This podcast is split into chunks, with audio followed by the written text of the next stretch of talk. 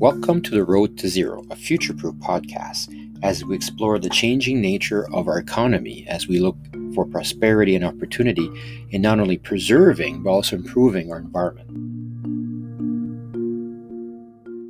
Today on the Road to Zero, we are talking to Matt Fairlie, Vice Chairman at Next Hydrogen. Welcome, Matt. Uh, welcome, uh, Nick. We'll, I'm looking forward to a good conversation here on, on hydrogen and what we're doing.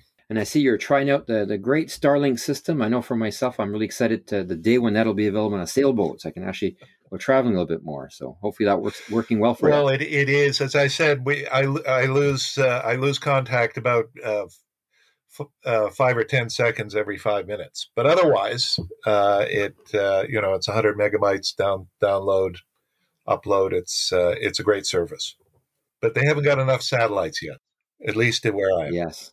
It's a beautiful day here. Yeah, and just before we start, we'll talk a little bit about the the company you're involved with, Next Hydrogen. But I'd love to hear a little bit of of how you got into hydrogen. So, looking at the the information I got, it looks like you've been in the hydrogen world since the mid '90s. Uh, well, in fact, it's uh, my start in hydrogen was uh, at university as a graduate student. So this would have been um, uh, late at the end of the '70s, early '80s.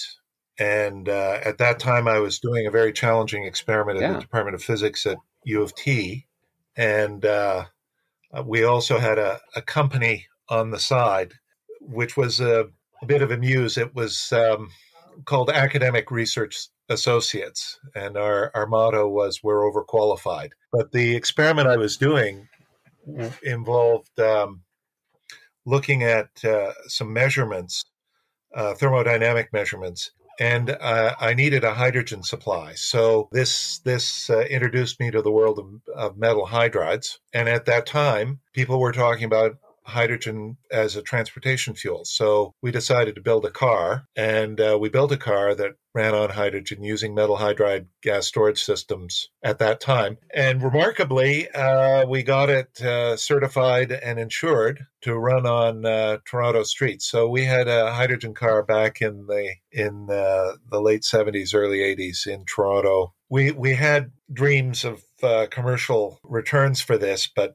uh, in the end, we ended up selling selling the car to an American group. We ran out of money, maybe interest at that time, and uh, we had to go our assorted uh, career paths. So um, we parted with the car. But about four years later, after selling the car, we built a tractor for Electrolyzer Corporation for a conference in Toronto, which was the World Hydrogen Energy Conference, and the and the tractor was there. That was my start. I, at that time, you know, hydrogen was seen as as a replacement for for oil because uh, at that time the that was the first sounding of peak oil and the concern that we were going to run out of fossil carbon resources. And as we later found out, there's lots of carbon resources, maybe not like the ones we were looking for in the 70s. We're we're surrounded by oil, it seems. Anyway, so that that was my first yeah, that are. was my first introduction to to hydrogen. And wow, so a lot of ways we could say you're a bit of a pioneer. Yeah. And then again, you know, an opportunity came around in the mid 90s. At that time, I was out on the West Coast, but I came back and Ballard was just starting to make headlines. I think Ballard, you know, Ballard had been around for a while, but, you know, they're, they're really beginning to see fuel cells in, in transportation applications. Uh, at that time, I joined Electrolyzer Corporation, director of their technology, and uh, shortly thereafter, we, we got some contracts with Ford Motor Company to look at infrastructure and how it could be delivered using electrolysis. And I think it's very significant at that time, uh, Ford recognized the climate change was going to be a, a future factor, significant factor, and uh, took the initiative on looking at how they could source hydrogen for fuel cell cars and how they could source uh, renewable hydrogen. Electrolyzer Corporation, uh, there was sort of a reverse take over with Stuart Energy, which I was a co-founder of with Andrew Stuart, and then uh, CTO of that company, and then eventually merged with Hydrogenics. My career took another turn there, and I ended up in Atlanta working for uh, an aluminum company, Novelis, developing the process to make aluminum pickup trucks, which was the F 150, which came out on the market in 2015. And at that time, then I returned back to Canada. I helped found Next Hydrogen in 2008 but I was sort of in transit at that time on my way uh. So we founded that company. And really, my role at that point was connecting, you know, some guys who are pretty good at designing electrolyzers with uh, some guys with money from wind energy business who saw the, the future for green hydrogen and wanted to build a purpose built electrolyzer for green hydrogen. And that's really the origins, really set design objectives, business objectives of the company, the product requirements. And- Yeah, I see it's been, um, you've been in this field for quite a while, and it's actually uh, great to see how much of an industry there's been and, and even surprised. I never imagined Ford being so involved in it. Ford was an early mover. At the time, there was a U.S. car program which was promoting the objective wasn't hydrogen, it was cars that could reduce oil consumption and increase efficiency, primarily through the metric of miles per, per gallon. And it was recognized early that targets that were set couldn't be achieved with gasoline vehicles. And so that's where hydrogen mm-hmm. entered the picture. Mm-hmm. And um, you know, there was a number of developments at that time including you know, the ill-fated gasoline reformer to reform gasoline into hydrogen and use it in fuel cells. A lot of developments at that time, but uh, Ford was the leader, and in fact, Ford put uh, a fleet of vehicles in. I think it was in Vancouver uh, around 2000 or so. There were a fleet of fuel cell powered Ford Focus vehicles really interesting. It's amazing. The more you learn, the more you see. It's been a, there's been a lot around, and I like to really hear the focus on what you're up to now. So what I hear is this really this pairing with the renewable industry, and especially in this green hydrogen way, taking that renewable energy and making hydrogen with it. And exactly what is your specialty there at Next Hydrogen? What are you guys providing that's so good for that? Yeah. So so Next Hydrogen has been a, itself has been around for a long time. It was founded in at the end of 2007, beginning of 2008. So it's been in business for 13 years. As you recall, the Great Recession occurred along the way. And these have been pretty lean years. So the next hydrogen is a middle-aged startup, we're really just getting things going now. The the original premise and that was delivered early on was from the or i should say challenge from the wind guys was build us something at scale which we want it matched to the renewable resource which is wind that wind is not an on off proposition, a variable supply of electricity. It has sort of a bell shaped distribution in terms of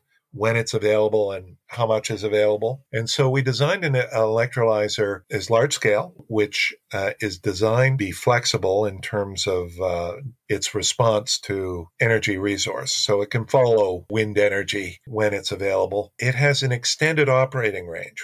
And you need that in order to capture the full resource in a capital efficient way. And so the system is designed for high current density and for, uh, for those periods when there's a lot of renewable resource available, but not frequently.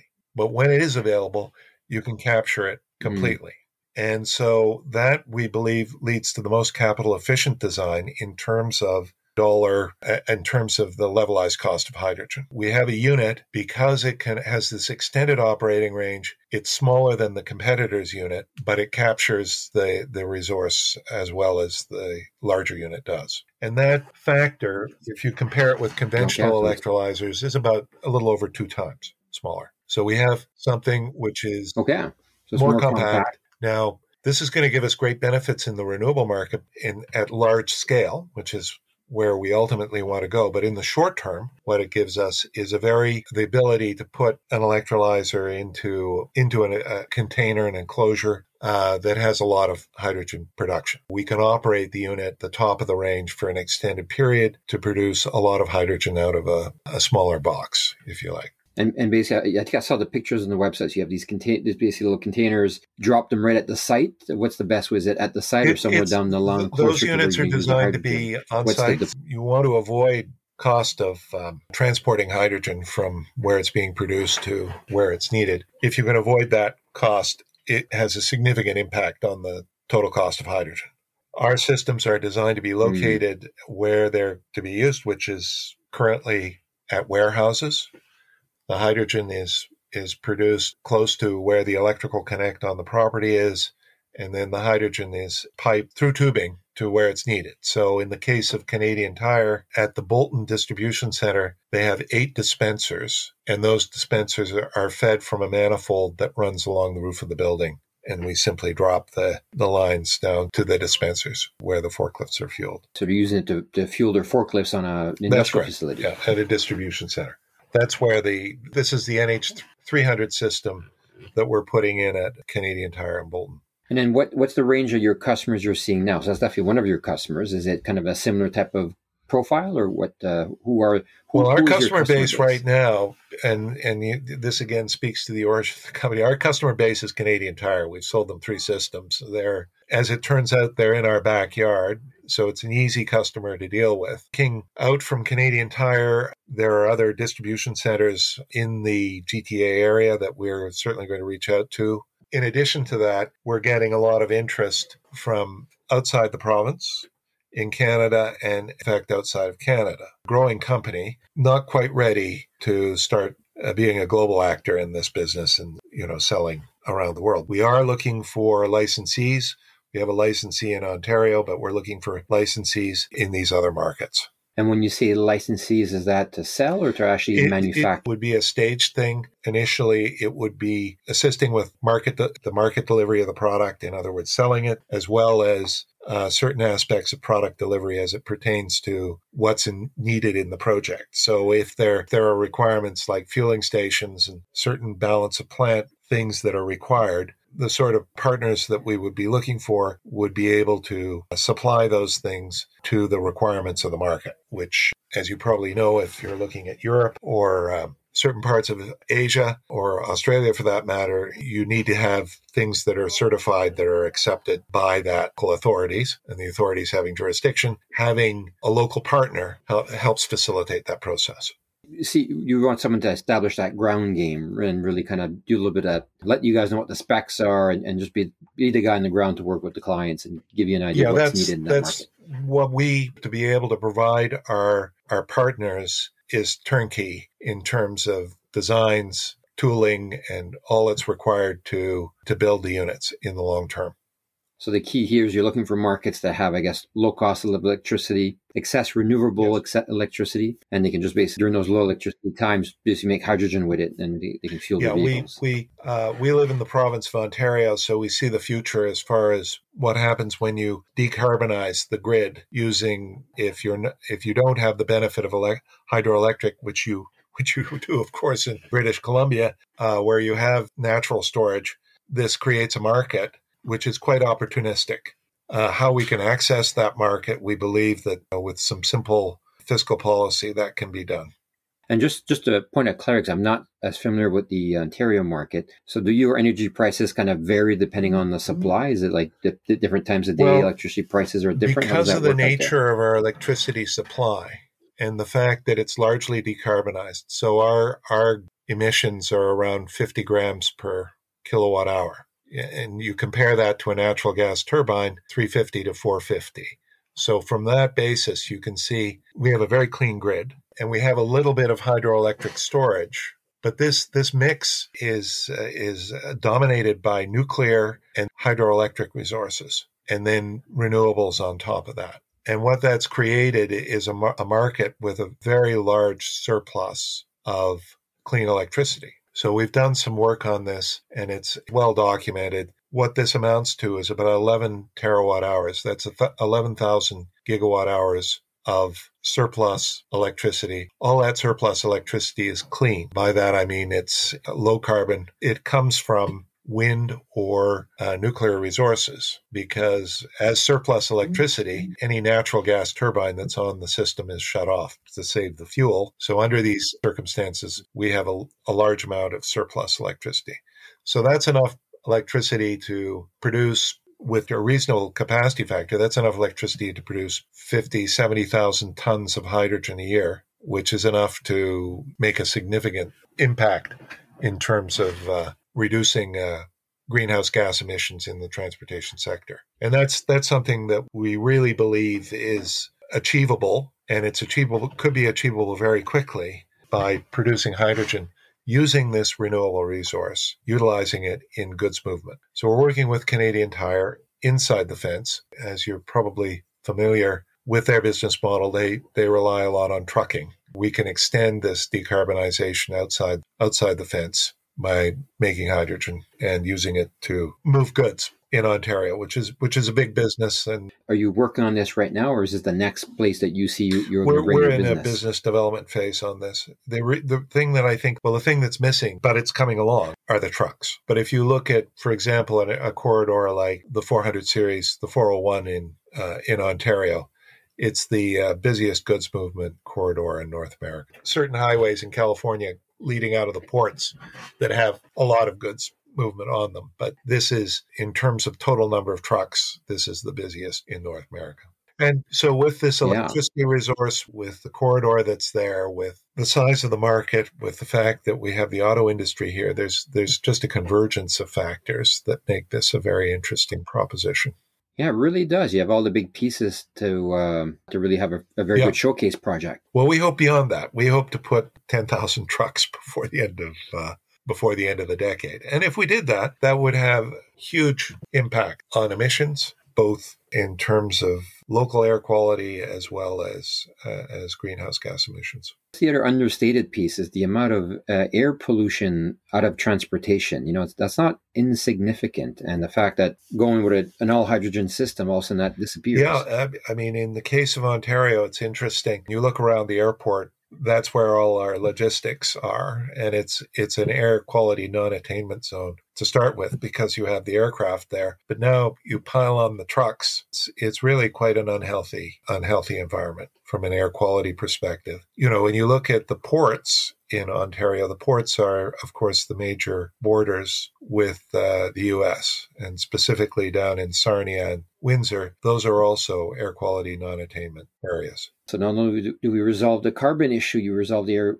air pollution issue, and uh, and then too the amount of new innovation and new jobs and new industry that. Uh, changing out to this infrastructure that's a huge opportunity yeah. for this region no i think we just need to wake up in terms of uh, the problem with Ontario, I mean, we just need to wake up to the opportunity. And with the recent release of the uh, Canadian hydrogen strategy, which um, I would say that community in BC has been very instrumental in getting that done. But with that uh, strategy, there's now a clear linkage between hydrogen and action on climate change. And this is now, I think, now seen globally that this is a tool maybe a necessary tool. It's just mm. going to be like wind and solar. We, we're simply going to move on into a hydrogen transition as we've moved through the to go down the road of a renewable energy. That's a good point because I think all the pieces are there, the strategy is there, and now it's just a matter of, of connecting the dots and moving it together. And I can see how what you guys are up to is really providing some of that technology that really allows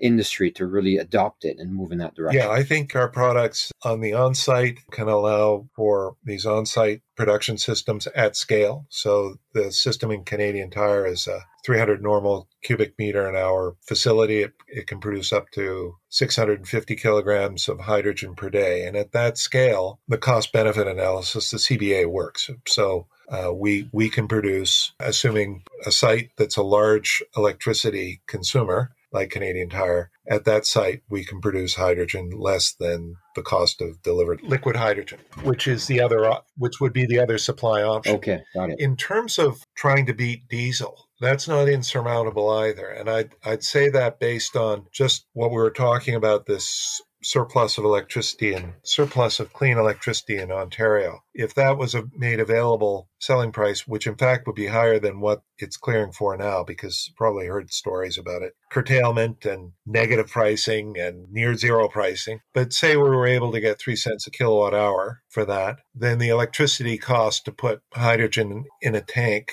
would be it would be around a dollar eighty a kilogram and if we couple that with the credits that can be generated by something like the clean fuel standard when it matures. But if we look at what's going on in California, these credits are between three and four dollars a kilogram. So applying those two things, you're starting at negative a dollar twenty a kilogram, negative dollar yeah. twenty to negative two twenty. So now you can take that and you can do a lot in terms of paying back on your capital, the capital yeah, of the station. So properly yeah. utilized, in other words, an on-site system which is designed to the capacity of the fleet, then you get excellent capital utilization and indeed you can be cheaper cheaper than diesel, a lot cheaper.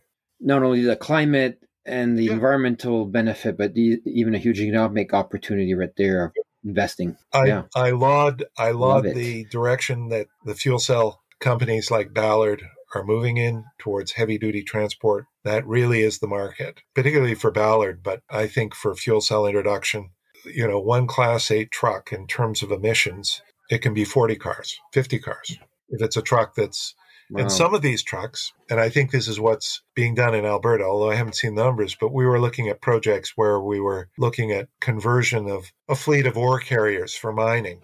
And there were only 15 trucks involved, or 15 vehicles. There are probably more, more trucks because they need, for maintenance, they need to rotate them. But with this fleet of 15 operating vehicles continuously, it was close to 13,000 tons of CO2 a year. So these these fleets can make a, a huge, huge contribution to decarbonization. And the technology is it's soon going to be in the market and you can see it being delivered around the world. Yeah, it's very exciting, I think. Oh, it definitely is. Yeah, and especially the last year, uh, we've seen a tremendous shift in at least the awareness of hydrogen. You know, at least for me, I, I've seen more of it at least, and and seeing more companies move towards it. So it's been it's been quite interesting, and I and I get for that to happen in such short order. A lot of work has been happening over a number of years in the background with people like yourself who's been in this industry so long. And do you find you're seeing now the kind of it's bearing fruit more than it has? Uh, absolutely, and uh, but I and there are a couple of factors here that that I think make the difference. And one is renewable energy has come down in cost to levels that weren't predicted 20 years ago. Maybe they were predicted that yes, indeed, we're going to decarbonize the grid. You're going to need a whole bunch of this, and we because it's something we can manufacture, we can probably get the cost out. It's amazing when you look at what these power projects are signing. Power contracts are being signed today for large large scale renewable projects. And that carries over in, into smaller projects like residential projects in California. So you have, it's a requirement that you have to have solar systems on your house in California, a new bill, and it's affordable and it makes wow. sense. It makes sense for the homeowner to do that, even though he has to he has to take out more on his mortgage. He will pay less for his power. That's great. Just you know this imperative to decarbonize and and to do that on a large scale and to do it quickly. And this means taking on the large emitters. And the large emitters, if you go beyond power, are the heavy industries. And many of these industries use hydrogen or can use hydrogen in replacement of carbon. So this is very exciting opportunity to look at combining yeah. those two things to move yeah. quickly and boldly on reducing emissions. And then the third thing is this wonderful thing called the fuel cell which now can take that hydrogen and convert it back to electricity into useful energy services, cars, whatever, and do that cleanly and uh, with with uh, no environmental impact. So those three things really add up to we've realized I can buy a hydrogen car. I can go down to Oakville. I had one for three years. I leased it from Hyundai, but I'm I'm now looking at buying one. you know, in Ontario buying a hydrogen car from a used Toyota. Of course, probably come off lease wow. from Vancouver, but I'm going to, you know, buy that car. And uh, we have these, uh, so that I think that all is is coming into place. All those things are sort of lining up. I think that runway, hydrogen is ready to take off. You look around the world and what, for example, I found it very interesting what France is doing and uh, Germany. I think they have a program called Ambition, which just speaks to the fact that they want, they really want to push this in the European Union to push the economy along this transformation, energy transformation. It looks like everybody's on board for that. They've really made the business case, and and it's amazing how hydrogen is just basically fulfilling that last big piece of the puzzle to make a lot of this work. And like you said, transition to heavy industry and some of those big emitters. So there's really a framework and a plan in place that we can fairly easily follow. So it'll be really interesting what the next 10 years will will yield with what's coming up and, and a couple other innovations we haven't seen yet. So it'll be really interesting to see how much and how fast this actually will change over. Yeah, I think you know these things they talk about a tipping point, and and uh, yeah, where hopefully uh, I think the tipping point is in sight, and again, it gets back to how we make the hydrogen and of course the role of clean energy in doing that yeah it's foreseeable we go through uh, we achieve this tipping point and a whole host of new applications for hydrogen will come out of it why because there'll be cheap available clean hydrogen. There'll be an infrastructure that will de- deliver that for the early adopters. As we said, the heavy industry will probably concentrate this infrastructure, but also uh, fleets and then eventually uh, road vehicles on a large scale. Uh, it's amazing. They say, the future is bright, and and I really love the work you guys are doing, taking the uh, you know Canadian icon like Canadian Tire and really shifting them over to a zero impact economy. So what a what what a what a great example to to put out there. And what um, what would you like to leave with our listeners? Well, I'm sure comments? most of your listeners are not to say, Nicholas, that you don't get broad exposure, but I'm sure many of them are in the hydrogen industry or uh, have an interest in it. And uh, I guess what I'd say to them is that exciting times lie ahead for us. We have huge challenges. Mm. One of the things that I think about is, you know, you know, when you look at where did Ballard, you know, where did Ballard, where did the PEM fuel cell really had where was the cradle from which it came from and in terms of the vision to to put it in road vehicles sure it was in spacecraft but where were the pioneers there and pioneers in electrolysis electrolyzer corporation Stuart family this country has a great heritage on this and we have still uh, the remnants of uh, the knowledge base but we really need to think about this and and not hesitate to invest in developing the, the human potential uh, that's necessary in order to make this work mm. for, for Canada. Canada deserves to be there. Uh, for all the work that we've done, all the pioneering work we've done, we deserve to be there. But we, we just have a yeah. lot of work to do to get the resources uh, in place to, to realize that future. So giddy up. Yeah, love it. Huge opportunity for Canada if we take it to be a world leader in this in this uh, yeah. in this area. Absolutely. Well, thank you for your work and thank you for your time. And I look forward to seeing you on our showcase on March okay. 17th. I'm looking forward to it, Nick. Thank you.